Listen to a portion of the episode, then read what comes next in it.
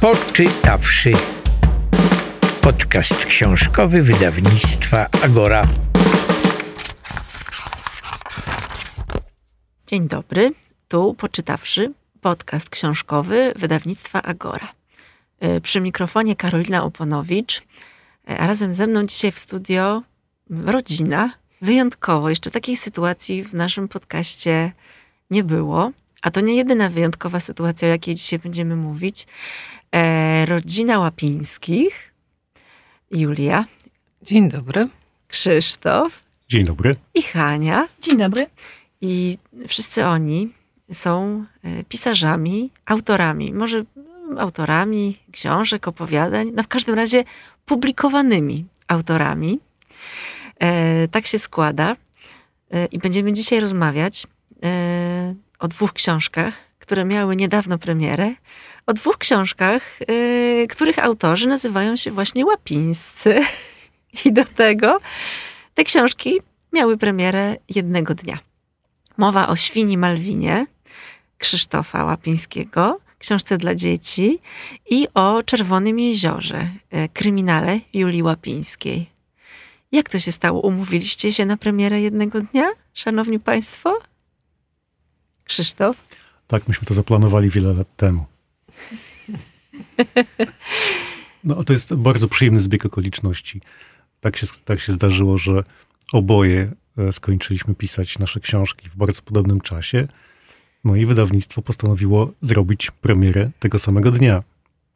E, Jest takie fantastyczne zdjęcie, mm, widziałam je na Facebooku, na którym oboje stoicie z takimi stertami książek, które właśnie dopiero rozpakowujecie, bo przyjechały do waszego domu i pachnące drukarnią i farbą.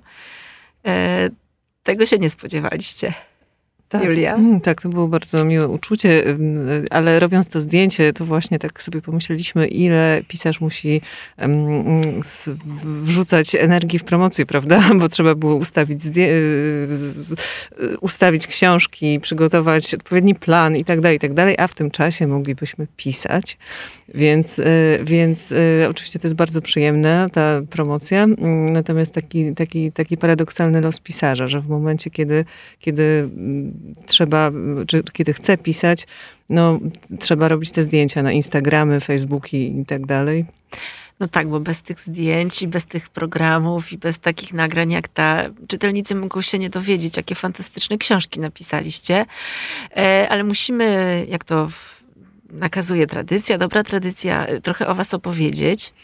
E, Bo Krzysztof już był w tym studiu. Od ciebie, Krzysztof, zacznę, jeśli pozwolisz, bo już byłeś w tym studiu jakiś czas temu, e, jakieś półtora roku temu? Dobrze kombinuję?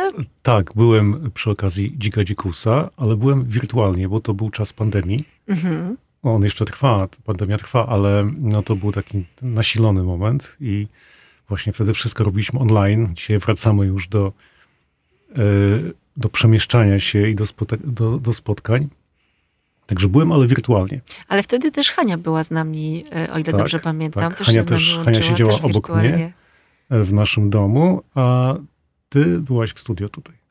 E, Bo ty masz na koncie mm, dla dzieci dwie książki w tej chwili, e, czyli Dzika Dzikusa, o którym przed chwilą rozmawialiśmy, i e, Świnia Malwinę.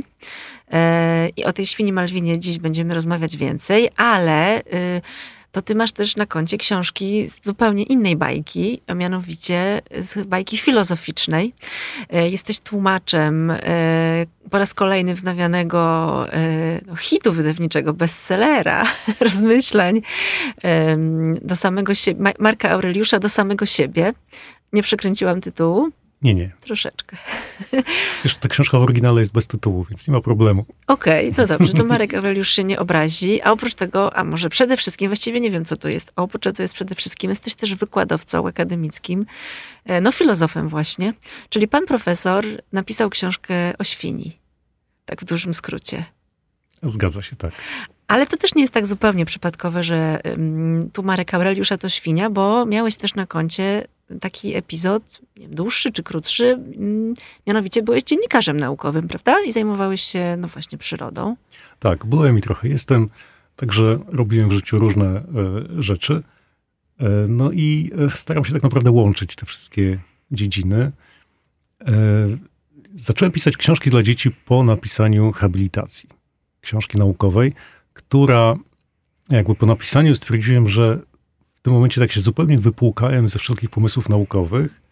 Nie wiedziałbym, o czym napisać, na przykład artykuł naukowy w, tamt, w tamtym momencie. Tak jakby wszystko przelałem na papier. E, ale zarazem stwierdziłem, że mm, jakby nie użyłem wszystkich moich jakichś takich mocy twórczych, ale takich związanych bardziej z wyobraźnią, z myśleniem obrazami, z emocjami, bo pisanie naukowe jest jednak inne niż e, literackie. E, dlatego mimo wszystko czułem pewien niedosyt. No i pomyślałem o innym pisaniu, właśnie o pisaniu bardziej literackim, pisaniu dla dzieci. A to pisanie dla dzieci też się pojawiło dlatego, no, że obok mnie, obok nas siedzi teraz Hania, moja córka i no i jakby przez całe lata czytaliśmy jej książki, opowiadaliśmy różne historie, rozmawialiśmy o książkach, więc w sposób naturalny jakby byłem na e, takiej częstotliwości dziecięcej też. I tak powstał Dzik Dziku, znakomicie przyjęty, e, który znalazł się też w, w, znalazł się w finale e, Nagrody Literackiej Hestia bardzo takim prestiżowym konkursie. Dzięki temu też czytelnicy w całej Polsce mogli się spotkać z Dzikiem Dzikusem, bo zrobiłeś takie Tour de Pologne, prawda? Tak, to prawda. I Julia z Hanią z tobą jeździły też trochę. Jeździły, tak. Tak, ja, ja, tutaj muszę powiedzieć, że mm, y, to, to jest bardzo przyjemny aspekt mm, właśnie pisarskiego żywota, że spotyka się wspaniałych ludzi na różnych festiwalach i te, tego typu imprezach, mm, jak na przykład festiwal w Szczebrzeszynie, gdzie E, gdzie by, byliśmy goszczeni. Hestia zapewniła nam także rodzinie wspaniałe wakacje w ramach tego festiwalu, więc, e, więc rzeczywiście to była taka podróż e, z Dzikiem Dzikusem i Hestią po kilku bardzo fajnych miejscach w Polsce i, i, i kilkanaście co najmniej takich naprawdę do dziś mm, trwałych, fajnych znajomości. No tak, to było też o tyle cenne, że to po tym okresie pandemii, takiego też tak. zawieszenia relacji tak. towarzyskich, a tutaj się to wszystko zaczęło yy, i te spotkania nabrały nowego znaczenia. Yy, tak, bardziej, bardziej doceniliśmy w ogóle spotkania wtedy. Bo tak tam wiele rzeczy nam się wydawało przed pandemią takich naturalnych, danych raz na zawsze, a potem się okazało w trakcie pandemii, że nawet tych najprostszych rzeczy nie mhm. mamy po prostu na wyciągnięcie ręki, że to nie jest takie takie, takie coś takiego zwykłego, prawda? Nawet, nawet spotkania, takie jak teraz tutaj, no, wtedy były czymś zupełnie niezwykłym. Ba, nawet spacer, spacery po lesie kabackim A, tropem tak. Dzika Dzikusa to były e, w pewnym czasie ryzykowną mm, tak, inicjatywą. oczywiście można było zarobić mandat niezły. No tak, ale to już na szczęście te czasy minęły. W naszej pamięci pozostaną, aby nie wróciły. E, Julia, e, ciebie łączy ścieżka taka naukowa z Krzysztofem, bo też studiowałaś filozofię, ale nie poznaliście się wcale na filozofii. Tak, mm, myśmy się mijali na filozofii, ale widocznie los tak chciał, że nie dostrzegliśmy wtedy siebie wzajemnie. E, Krzysiek jest starszy ode mnie, mm, mogę zdradzić, o pięć lat, więc e, on już był wtedy na studiach doktoranckich, kiedy A. ja studiowałam, ale musieliśmy się widywać w bibliotece, na pewno. Natomiast poznaliśmy się właśnie, kiedy E, I tu też zdradzę, kiedy, kiedy byłam na stażu w Polskiej Agencji Prasowej jako studentka dziennikarstwa, które też studiowałam. E, I, e, i, I tam dopiero mm, zgadaliśmy się, że tak powiem kolokwialnie, że, że obo, oboje studiujemy na tym samym wydziale, tylko na różnym typie studiów. I i tak się zaczęło. I tak się zaczęło. I tak się zaczęło, ale wtedy rozumiem, nie było jeszcze mowy o tym, że pewnego dnia wspólnie, znaczy opublikujecie książki, które będą miały mhm. premierę. Ka ka ka Karolino, to zdradzę pewną rzecz, której y, nie powiedziałam dotąd y, nikomu. Krzysiek tylko wie o tym. E, y, ja był pierwszym, pierwszą osobą, której powiedziałam, jak się zapytał właśnie, co chce robić w przyszłości, a było to naprawdę dawno temu, to powiedziałam mu, że chcę zostać pisarką. Wydawało mi się to takie trochę pretensjonalne, żeby mówić to komukolwiek, bo nic, nic nie napisałam, tak? A to było naprawdę wiele lat temu. Ja się nosiłam z tym pomysłem od, gdzieś od tamtego czasu i to we mnie bardzo długo dojrzewało, ale Krzysiek był pierwszą osobą, której w ogóle zdradziłam ten, ten pomysł. I kibicowałeś Juli przez te wszystkie lata?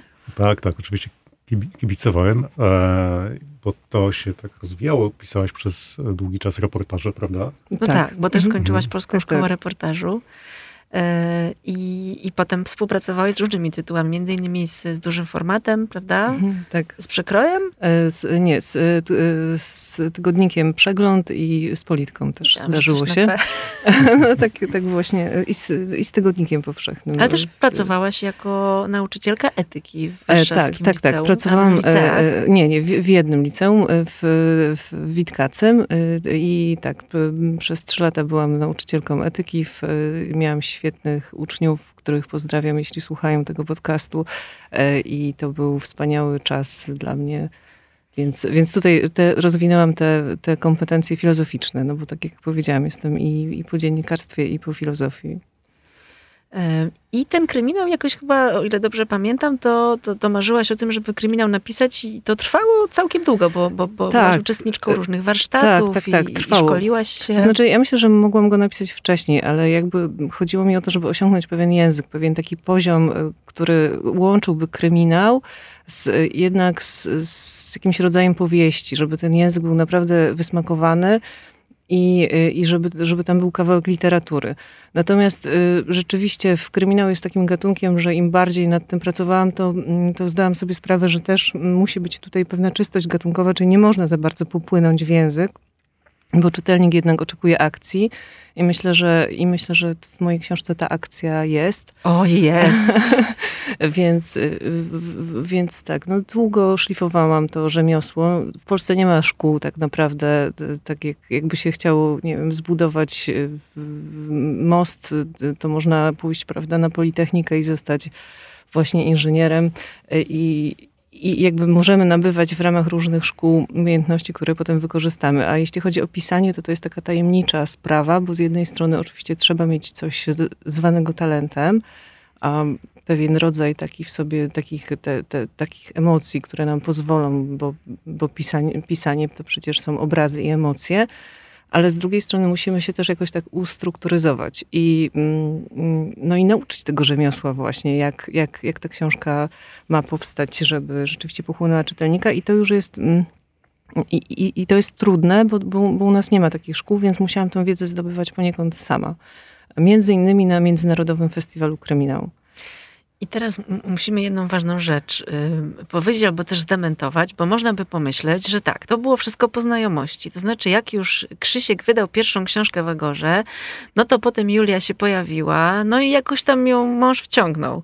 A to wcale Tak tak, to nie wygląda. było. Tak to wcale tak wygląda. nie było, bo ym, Julia, ta, ta twoja książka, ym, to jest zwyciężczyni konkursu kryminalnego, który ogłosiła Agora jakiś czas temu. I na ten konkurs spłynęło ponad 500 prac. E, One były zakodowane. Mhm. Szanowne jury czytało i czytało i dopiero y, twoje nazwisko zostało ujawnione, kiedy już był zwycięstw, zwycięzca. E, Tak, ja pamiętam, jak zadzwonił do mnie Paweł Goźnieński z tą informacją właśnie, że, że, że, że wygrałam. E, I ja mu wtedy powiedziałem, że Krzysiek e, wydaje książki u was i to mój mąż. I był naprawdę, e, pamiętam jego zaskoczenie, ale tak sobie pomyślałam, no tak, to pewnie już będzie tak wyglądało, że, że tak, on wydawał pierwszy, więc tutaj jakieś, jakieś fory. Mm, Albo że po znajomości. Tak, ale to powie, tak. Powiedzmy to jasno. Mam nadzieję, że, że tekst pokaże czytelnikom, że jednak, że jednak tu, tutaj stoi za tym moja praca. No, myślę, że pokazuje. Sądząc po, po tym, jakie są komentarze, y, no ja też jestem cała rozentuzjazmowana tą książką. Właściwie to chyba nie jest dobre słowo. Jestem wkręcona. Krzysztof, opowiedz, o czym jest Czerwone Jezioro twojej żony, Julii Łapińskiej? Ja mam powiedzieć. No ty! E, Wiesz co, dla mnie ta książka jest o tyle interesująca, ponieważ ja dobrze znam e, miejsce akcji, bo od lat e, jeździmy w tamtę stronę. E, Ja też towarzyszyłem Julii, kiedy Julia pisała reportaże z tamtych stron, a więc trochę też mm, byłem w kilku miejscach, w których pisałaś te reportaże. A te strony to Borne Sulinowo. Borne Sulinowo, czyli po Jeziorze Drawskiej, Szczecineckie, czyli miejsce, w e, którym stacjonowali żołnierze radzieccy w czasach e, PRL-u. E, Był garnizon, e, były dwa no, takie zamknięte miasta, tajne, e, gdzie wojska Rosy radzieckie e, stacjonowały. Obok jest ogromna przestrzeń poligonu, gdzie toczyły się ćwiczenia wojskowe. Mm, A dzisiaj to jest niesamowita, e, niesamowity obszar przyrodniczy, ponieważ e, to pozostawiono i, i to po prostu zarasta. Tam wróciły wilki.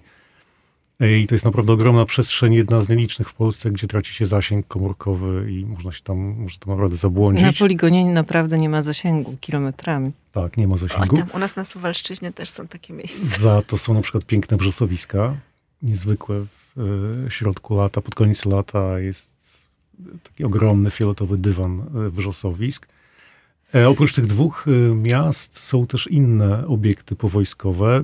Myśmy na przykład, pamiętam teraz jak, bo mówię o tym, że, że ja tam towarzyszyłem Julii, na przykład byliśmy w bunkrach, gdzie podobno przechowywano głow- głowice nuklearne, no więc jest tam wyższy poziom promieniowania.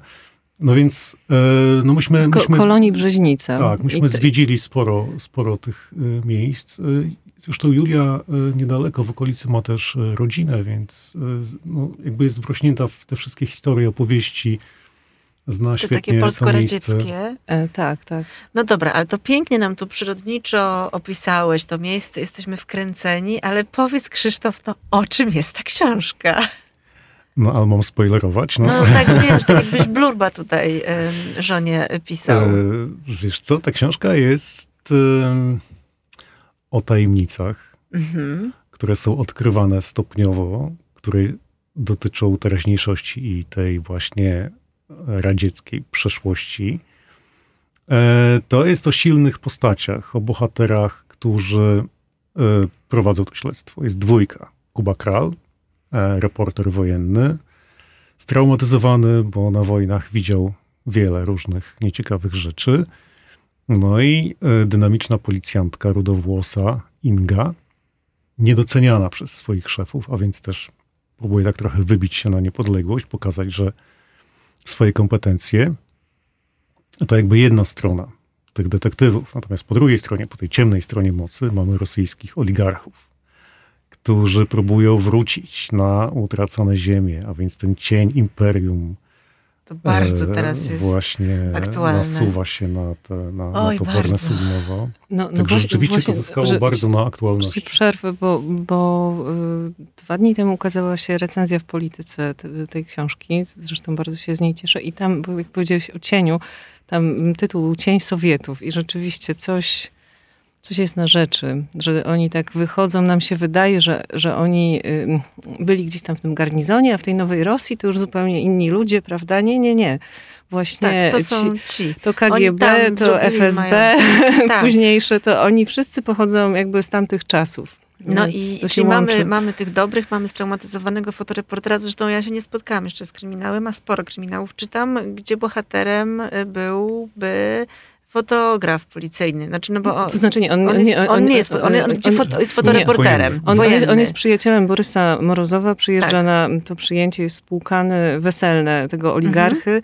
dostaje zlecenie i widzi coś, czego nie powinien zobaczyć i staje się takim detektywem z przypadku. Mhm. E, I, i, i, i- jego losy łączą się z Ingą Rojczyk, czyli naszą, e, naszą policjantką rudowłosą i, i oni tak zaczynają, chcąc czy nie chcąc, ze sobą współpracować, bo, bo wspólnie zależy im na rozwiązaniu tej zagadki. Więc mamy taką nietypową parę. Fotograf, e, Mhm. który jest na usługach tak naprawdę w dosyć nieciekawego oligarchy, który był kiedyś jego przyjacielem w dzieciństwie, w tym, tymże garnizonie, no i policjantka. Tak, i książka jest ym, bardzo gruba. To też jest świetna wiadomość. Aż sprawdzam, ile ma stron. 589, prawie 600 stron. Mhm. Więc to jest i taka lektura, którą się, w którą się wskakuje i nie chce się wcale z niej wyskakiwać. E, Jak do jeziora. jak do jeziora. Tam są No. piękne jeziora. I to czerwone jezioro, ono się na, naprawdę nazywa jezioro Pile, jest przepiękne. Jest bardzo głębokie, czyste. I rzeczywiście, mm, jakby y, wydaje mi się, że to miejsce jest takim dodatkowym bohaterem. E, Tak jak na przykład nawet tutaj dostałam blerby od y, Jędrzeja Pasierskiego czy Roberta Małeckiego. Oni zauważyli, jakby, ch- ja nawet zerknę tutaj do tego blerba Jędrzeja Pasierskiego, e, bo zaczął tak, fascynująca sceneria.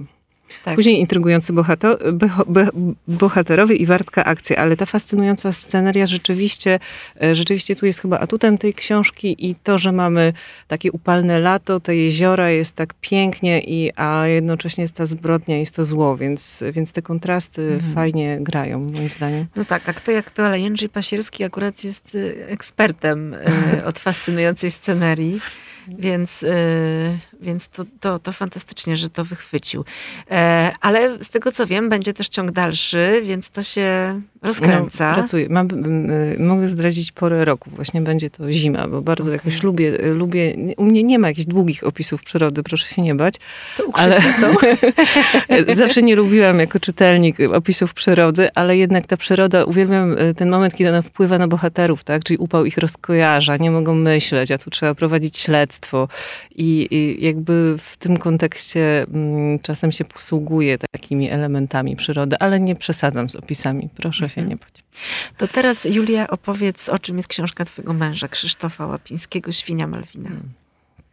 Mhm. Świnia Malwina to książka o e, przede wszystkim o empatii. Na pewno książka, gdzie, gdzie, gdzie jakby, i o, powiem tak filozoficznie, o spotkaniu z innym, tak? Z innym, który przychodzi do nas i my tak naprawdę mm, stajemy przed dylematem, czy, czy mu pomóc, czy wyjść y, y, z tej swojej strefy komfortu, czy może jednak nie. E, Bo, bo mamy tutaj oto troszeczkę zdradzę, jeśli chodzi o akcję, mamy oto tutaj znanego z, z dzika dzikusa, naszego właśnie dzika dzikusa, który sobie w, sielskim, w sielskiej wiośnie bryka w lesie kabackim. No i, i rozbija się mm, tam samochód, mm, jakiś taki dziwny, mm, tajemniczy dla tych zwierząt i pojawia się postać, właśnie jedyna, która odważyła się wyjść z tego samochodu, opuścić go. Jest to, i to też pokazuje już jej osobowość, jej charakter. E, Jest to świnia Malwina, e, która ucieka z tego samochodu. No i teraz, e, te- teraz następuje spotkanie z dzikim dzikusem i z leśnymi zwierzętami, które e, no, zastanawiają się, co, co, co, co z tą istotą, tak? kim ona w ogóle jest najpierw i ewentualnie właśnie potem jak jej pomóc. E, Jest to też powieść drogi, ponieważ e, zwierzęta ruszają z wyprawą e, ratunkową, gdzie i, i, tutaj, i tutaj muszę, mm, bo ja tę książkę oczywiście czytałam i to nie raz, w, muszę powiedzieć, że, że jest taki właśnie bardzo fajny moment, kiedy mamy i, y, i taką filozoficzność, a jednocześnie dużo też gagów, tak? Więc, więc, ta książka, więc ta książka mimo takiego ciężkiego y, wydawałoby się tematu, y, o którym też jeszcze za chwilę powiem, mm, mm, no jest taką powieścią drogi, gdzie te zwierzęta przez Warszawę przechodząc spotykają różnych, ró- różne dziwne postaci i, i, i- i przeżywają naprawdę ciekawe, ciekawe przygody. Drugim tematem tej książki niezwykle istotnej jest temat wege, ale może tutaj Krzysiek by więcej powiedział właśnie o tym. Czy to jest, czy to jest wegetariańska propaganda, panie autorze? E, tak bardzo nachalna. Nie, oczywiście to jest żart. E, Tutaj e, zasadniczo i w Dziku Dzikusie i w e, Świni Malwinie są takie dwa poziomy. Poziom zwierzęcy i poziom ludzki. To znaczy poziom zwierzęcy mówi o tym, e, co, o- co doznaje, czego doznają zwierzęta od ludzi, czyli na przykład dziki nie mają się najlepiej w Polsce i o tym też chciałem napisać, pokazać, że dziki to są inteligentne i sympatyczne zwierzęta. A tutaj mamy zwierzę hodowlane, świnie, takie zwierzę, które wydaje się czymś zupełnie nie przystawać do baśni. Jest takie, ono jest ze świata przemysłowego. I to też było pewne wyzwanie, jak o tym napisać. E, Natomiast no, chciałem zwrócić uwagę na to, że jakby traktując świnie tak, jak traktujemy dzisiaj, żyjemy w takim trochę, a trochę w innej epoce, ponieważ badania naukowe mówią nam teraz bardzo dużo o tym, jakie to są inteligentne zwierzęta, że odczuwają cierpienie i fizyczne, i psychiczne. Ja na to zwracam uwagę, na inteligencję świń. Staram się pokazać, że one zasługują na naszą sympatię, e, że powinniśmy je lubić dużo bardziej niż je dotąd lubimy. E, I e, jakby te tematy wege to poruszam w taki sposób właśnie. To znaczy nie, nie narzucam żadnych drastycznych obrazów. Ta książka w ogóle nie jest drastyczna. Ja raczej zostawiam przestrzeń na zadanie, zadawanie pytań. Na przykład, dlaczego jedne zwierzęta bardziej lubimy, a inne mniej? Dlaczego lepiej traktujemy psy, a nie świnie, mimo że one są, jeśli chodzi o inteligencję, na tym samym poziomie praktycznie. Więc to jest raczej taka książka, która porusza pewien wątek, ale zostawia przestrzeń na samodzielne zadawanie pytań. No i można powiedzieć, że to jest taki trudny temat. W jakimś sensie jest, ale on jest pokazany w taki sposób, że, że jest tak opakowany, obudowany różnymi pozytywnymi emocjami. To znaczy, ten trudny temat tej zagubionej w lesie świni, obcej, biednej, głodnej, cierpiącej, on zaraz zostaje jakby przełożony na pozytywne emocje, to znaczy na to, że zwierzęta zaczynają jej pomagać, odczuwają empatię, pomagają, jednoczą się, organizują i odczuwają taki rodzaj entuzjazmu w tej właśnie pomocy. Więc no, mam nadzieję, że młody czytelnik, dziecko, y, będzie to przeżywać w taki właśnie sposób. To znaczy z, zidentyfikuje się z tymi emocjami pozytywnymi, z pomocą, z takim poczuciem, że oto odzyskuje się sprawczość w takiej trudnej sytuacji E, że odczuje takie, że dziecko odczuje takie trochę katarzis. No, owszem, trudny temat, ale zarazem jakby samo się zidentyfikuje z pomaganiem.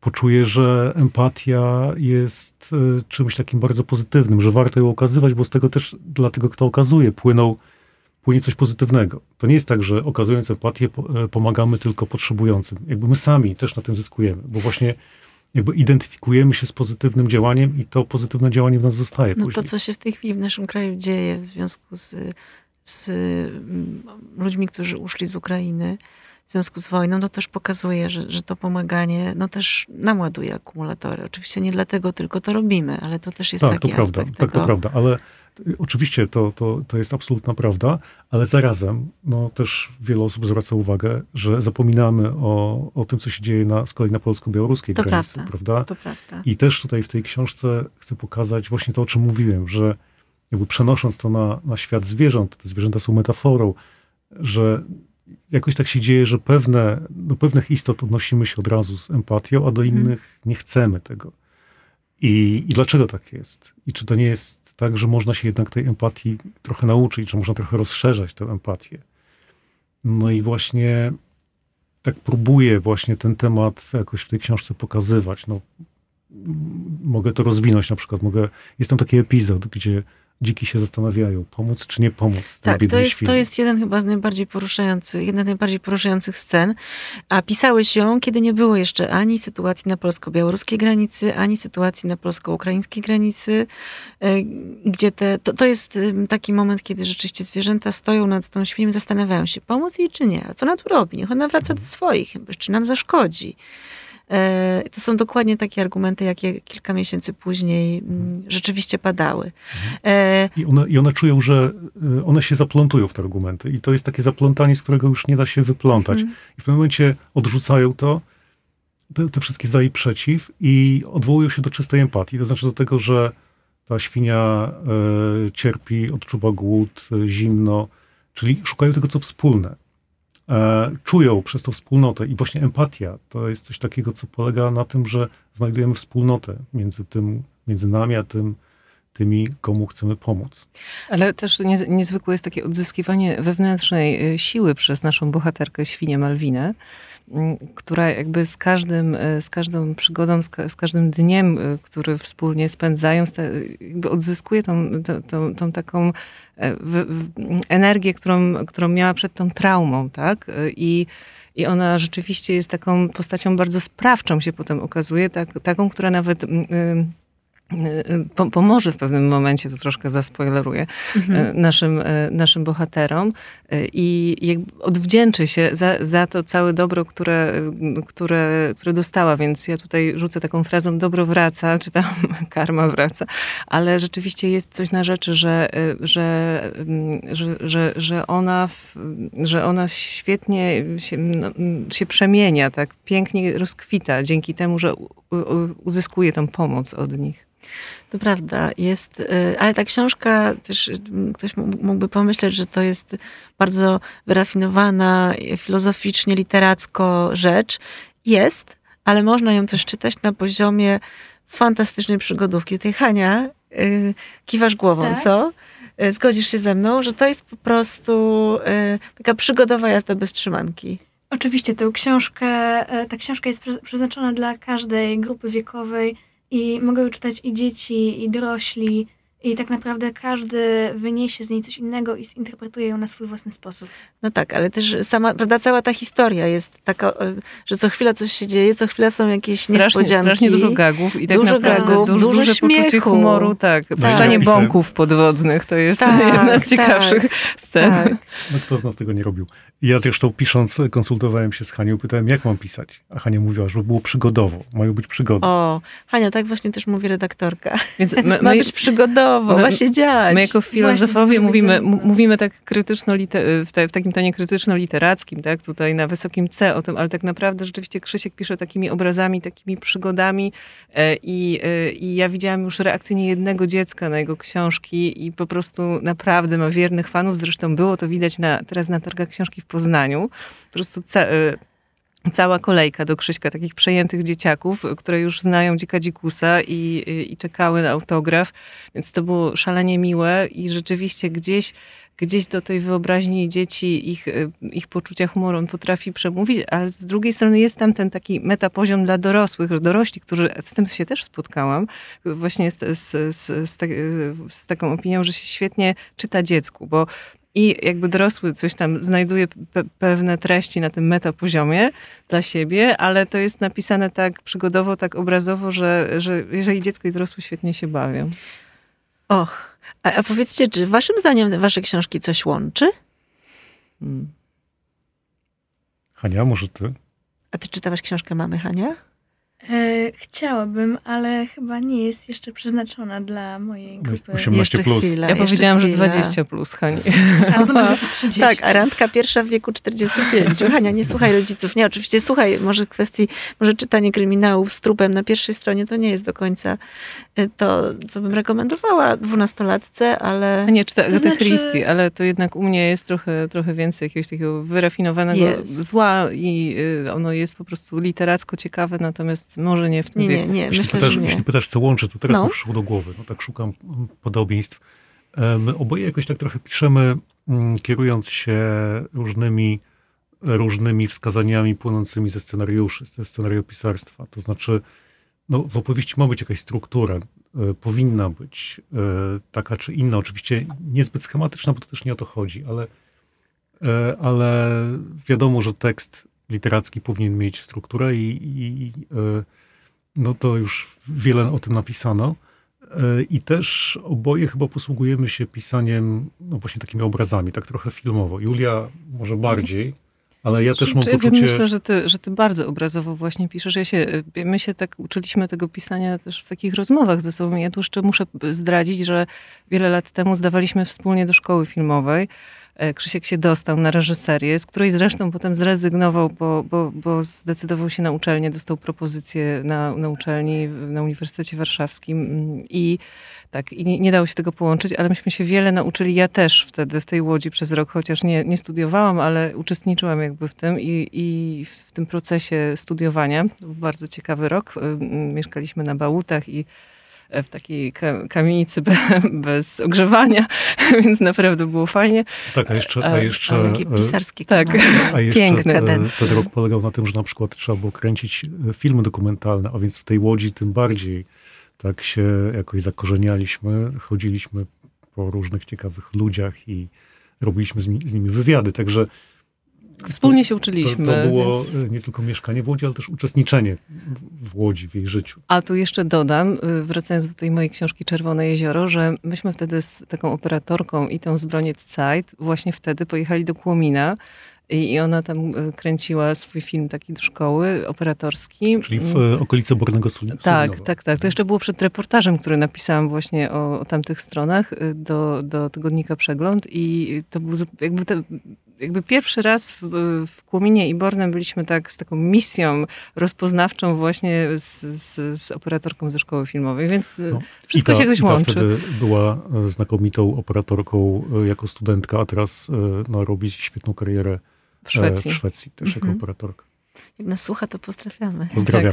Wysłała mi Em, książkę. Bo ja, tak jak sobie myślę, gdybym sobie zadała to pytanie, e, co łączy wasze książki, to na pewno to, że one są związane z miejscami, które są wam bliskie. No bo sama mówisz Borny Sulinowo, twoja rodzina, dzieciństwo, e, Las Kabacki, sąsiedztwo. No mieszkacie e, przy Lesie Kabackim. Ja zresztą też. Więc to są też miejsca jakoś, jakoś bliskie i, i znajome. E, To, to taka rzecz przychodzi mi do głowy. A powiedzcie, a czy mm, ja- jak sobie pomagacie podczas pisania? Hania, rodzice jakoś e, pomagają sobie, jak e, wspólnie tworzą książki? Jak to jest? Może siadacie wszyscy razem, omawiacie jakąś scenę, albo nie wiem, wymyślacie imiona bohaterów, albo coś? Jak to wygląda? To znaczy, często czytamy sobie fragmenty, to znaczy rodzice czytają fragmenty. To znaczy raczej ty, ty i tato czytacie, bo ja książek, tobie tak. nie czytałam fragmentów Tak. swoich nie, książek, nie, żeby nie... Ja, ja mam tak, że jak coś napiszę, to od razu muszę przeczytać Hani albo Julii. A ja, a ja mam zupełnie inaczej. Ja bardzo długo tak ukrywam, ukrywam, ukrywam, rzeźbię, rzeźbię i potem pokazuję Krzyśkowi i on mówi, o Boże, nie, muszę to cztery razy znowu czytać, błagam cię.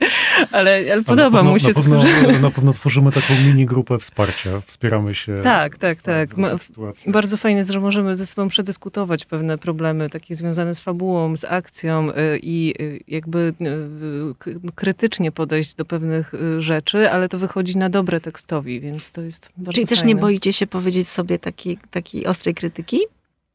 Nie, Typu, Nie. sorry, nie, nie, Julia, ale ten bohater to powinien wylecieć z tej książki. Nie, ja, ja na przykład, jeśli chodzi o ostrą krytykę, to tego doświadczyłem e, w szkole filmowej. To myśmy dostawali po głowie e, cały czas. No, słusznie zresztą, bo, e, no bo chodziło tak naprawdę o to, żeby uzyskać jakiś efekt. I też było takie założenie, że szkoła filmowa przygotowuje nas do prawdziwego filmowego życia, gdzie nie jest łatwo. E, Ale chodziło tak naprawdę o to, żeby ten efekt był jak najlepszy, więc krytyka była wpisana w zajęcia i naprawdę czasami, e, czasami bardzo ostra, ale nie taka ad personam, tylko dotycząca właśnie tego, co, co się tworzyło. Ale tego nas, nas też chyba nauczyła filozofia, że właśnie krytyka, żeby tego nie odnosić do siebie, tylko do dzieła, do, do tekstu, tak? Który się, do argumentów. Tak, to E, prawda. Jakby to e, ch- chodzi o to, żeby ulepszyć coś, słowo Tak, bo- pisane, a nie e, jakby wszyscy gramy do jednej bramki. I, i ja na przykład naprawdę myślę, że Często pisarze najwięcej e, dobra mogą uzyskać od kogoś, kto ich merytorycznie skrytykuje i, e, i dostrzeże jakby co, co tam, to, co, co można zrobić w tym tekście, żeby był naprawdę bardzo, bardzo, bardzo dobry, a nie tylko dobry. Zajęcia na filozofii często polegają na dyskusji, e, ale to jest taka dyskusja właśnie dotycząca argumentów. Natomiast ja e, wiem, kiedy prowadzę zajęcia z filozofii na innych wydziałach, to czasami zdarza się, kiedy zachęcam studentów do dyskusji, to widzę u nich konsternację, bo im się czasami myli dyskusja z kłótnią i oni nie chcieliby się pokłócić ze sobą, więc wolą nie dyskutować i wtedy muszę wytłumaczyć, że to są tylko dyskusje, takie zupełnie oderwane od e, osobistych różnych tematów. Czy nie podchodzimy emocjonalnie, nie obrażamy się, tylko tak jakby sprawdzamy siłę argumentów. Dyskusja tak, jako tak? ćwiczenie intelektualne. Ale tego uczy filozofia rzeczywiście, takiego, że, że się tak mniej emocjonujemy taką, e, t, t, taką krytyką, tak? Znaczy, dy- dyskusje na filozofii potrafią być emocjonalne, naprawdę. To potrafi, po- e, studenci potrafią em, podnosić głos, ale to wszystko Och, jest na zasadzie takiego Nie byliście treningu, kolegium wydawnictwa Agora. Ale, ale wychodzimy To potem i, i, i, pijemy wspólnie kawę, tak? Bo tak Mhm. jak mówię, że, że, ta, że ta dyskusja czemuś służy nie, obraża, nie obrażaniu siebie, tylko po prostu Mhm. y, sprawdza, w sprawdzaniu siły naszych argumentów. Bardzo to jest, bardzo to jest fajnie inspirujące, co mówisz, aż żałuję, że w szkole, e, naszych szkołach e, się tego nie uczy. Mam wrażenie, że to jest e, duża luka w takich umiejętnościach miękkich Polaków. Też obserwowałam to w różnych sytuacjach, e, e, kiedy się polscy, nie wiem, działacze czy twórcy spotykali z zagranicznymi, brytyjskimi czy, czy, czy niemieckimi. Ta kultura dyskusji u nas jeszcze jest słaba. Dużo mamy do roboty. Ale to tak, to tak na marginesie, e, tak mi przyszło do głowy. Czyli potraficie sobie rozmawiać o książkach i też y, y, mówić w taki, w taki sposób jak na filozofii. To znaczy, że jeżeli poddajecie coś krytyce, no to po to, żeby, żeby ta książka ostatecznie była lepsza. Tak, Tak. tak, zdecydowanie. Czasami te krytyki są bardzo emocjonalne, ale to one właśnie dotyczą tekstu i się nie obrażamy. Może na chwilę, ale potem już nie. O, Julia robi taką Nie, minę, nie, która nie, wskazuje nie. na to, że wcale nie na chwilę. Nie, ja się nie obrażam, ja bardzo cenię to zdanie Krzyśka też i nie. dlatego y, zamęczam go, jak już napiszę właśnie, jak już napisałam i, i, i przed konkursem mu właśnie kazałam przeczytać cały ten tekst. Jemu się zresztą on podob, podobał bardzo. Nawet chyba byłeś pod wrażeniem, bo ja wcześniej nie pokazywałam mu tych 100, 180 stron i, i naprawdę nie pokazywałam. E, Ale, ale potem, jak już była cała książka, to pojawiły się takie pewne kwestie, które prosiłam go, żeby mi czytał po kilka razy, bo, mm, bo, bo bardzo cenię jego zdanie i, y, i rzeczywiście, mm, rzeczywiście parę uwag y, pomogło mi. A napiszecie coś razem kiedyś? To jest pytanie. Kryminał dla dzieci. Może. O, O, to byłby, o to który się dzieje w, ciekawy Bo- pomysł. Sulino, w Bornym Sulinowie. Nie, to już Borny Sulinowo to jest już spalone. Już Tutaj spalone. To Dobrze, ale przyrodniczo. inną. Dobrze, to wymyślcie jakąś inną, scenerię. miejscówkę. E, Ale bo ja jeszcze już kończymy, ale chciałam jeszcze powiedzieć na koniec e, o rzeczy, które, którą zapowiedziałam na początku, bo e, mama opublikowała książkę, tata dwie książki, a tymczasem Hania również ma na koncie, no nie książkę, ale opowiadanie pod tytułem Plastikowe jeże, które ukazało się w takim zbiorze wydanym przez Nową Erę. Startujemy w przyszłość. To był Hania konkurs, opowiesz o tym? E, tak. To e, był konkurs, przyszło bardzo dużo prac. Mówiłaś, że ponad 2000? ponad 2000 zgłoszeń, z czego tylko 30 wygrało. I moje opowiadanie było właśnie jednym z tych zwycięskich prac. A opowiesz, o czym to opowiadanie? Plastikowe jeże brzmi intrygująco. Moje opowiadanie opowiada o takiej bardzo dystopijnej wersji przyszłości, e, w której na Ziemi kończy się większość naturalnych zasobów e, przez ludzką bezmyślność e, e, i ludzie zauważają swój błąd, ale niestety za późno i próbują go naprawić, tworząc e, sztuczne zwierzęta, sztuczne rośliny i właśnie do tej przyszłości przybywa dziennikarka z naszych czasów. W moim opowiad- opowiadaniu inspirowałam się innym opowiadaniem takiego arge- argentyńskiego e, pisarza Borgesa e, pod tytułem Róża e, Paracelsusa. I właśnie w moim opowiadaniu też występuje ta róża, która jest symbolem jakiegoś takiego piękna, ideału, ale właśnie nie jest w nim ona idealna, bo jest pozbawiona zapachu. Czy córka pisarzy, filozofów mogłaby nie napisać takiego pięknego opowiadania? Hania, i jestem naprawdę poruszona bardzo.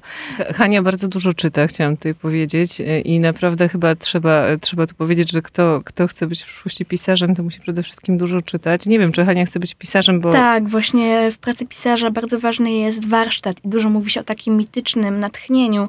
Oczywiście natchnienie też jest potrzebne, ale tak naprawdę książka i opowiadanie to bardzo dużo ciężkiej pracy, wiele lat, dni, godzin. I ty jesteś świadkiem tego, jak te książki powstają. Tak, E, dokładnie. I nawet uczestniczką. Słuchajcie, to było wyjątkowe spotkanie. Bardzo, bardzo Wam dziękuję za tę rozmowę, za opowieść o książkach. E, Wasze książki też dodam, można zobaczyć, e, można je zobaczyć w wersji papierowej. Piękna okładka książki Czerwone Jezioro Julii Łapińskiej, wspaniała ilustracje e, Świni Malwiny, które zrobiła Marta Kurczewska. Absolutnie bajkowy, zjawiskowy, ale jak ktoś mm, na przykład lubi słuchać, to może też te książki w formie audiobooków wysłuchać. E, I to też jest e, świetna rzecz, świetny bonus, bo e, Świnie Malwiny czyta Maja Ostaszewska. O tak, Maja Staszewska. Marzenia się czasami spełniają. Marzyłem o tym, żeby Maja Staszewska przeczytała tę książkę. A z kolei Czerwone Jezioro czyta Karolina Górczyca. tak, Karolina Górczyca. Myślę, że idealnie. Dziękuję Wam. Dziękuję Wam bardzo. Zapraszamy i polecamy, polecamy książki te. Polecamy również Startujemy w przyszłość z opowiadaniem Hani Łapińskiej. E, to był odcinek e, podcastu książkowego wydawnictwa Agora Poczytawszy, opowiadający o twórczości rodziny Łapińskich. E, dziękuję. Julia Łapińska, Dziękuję. Krzysztof Łapiński Dziękuję. i Hania Łapińska. Dziękuję. A to mówiłam ja, Karolina Oponowicz. Poczytawszy. Podcast książkowy wydawnictwa Agora.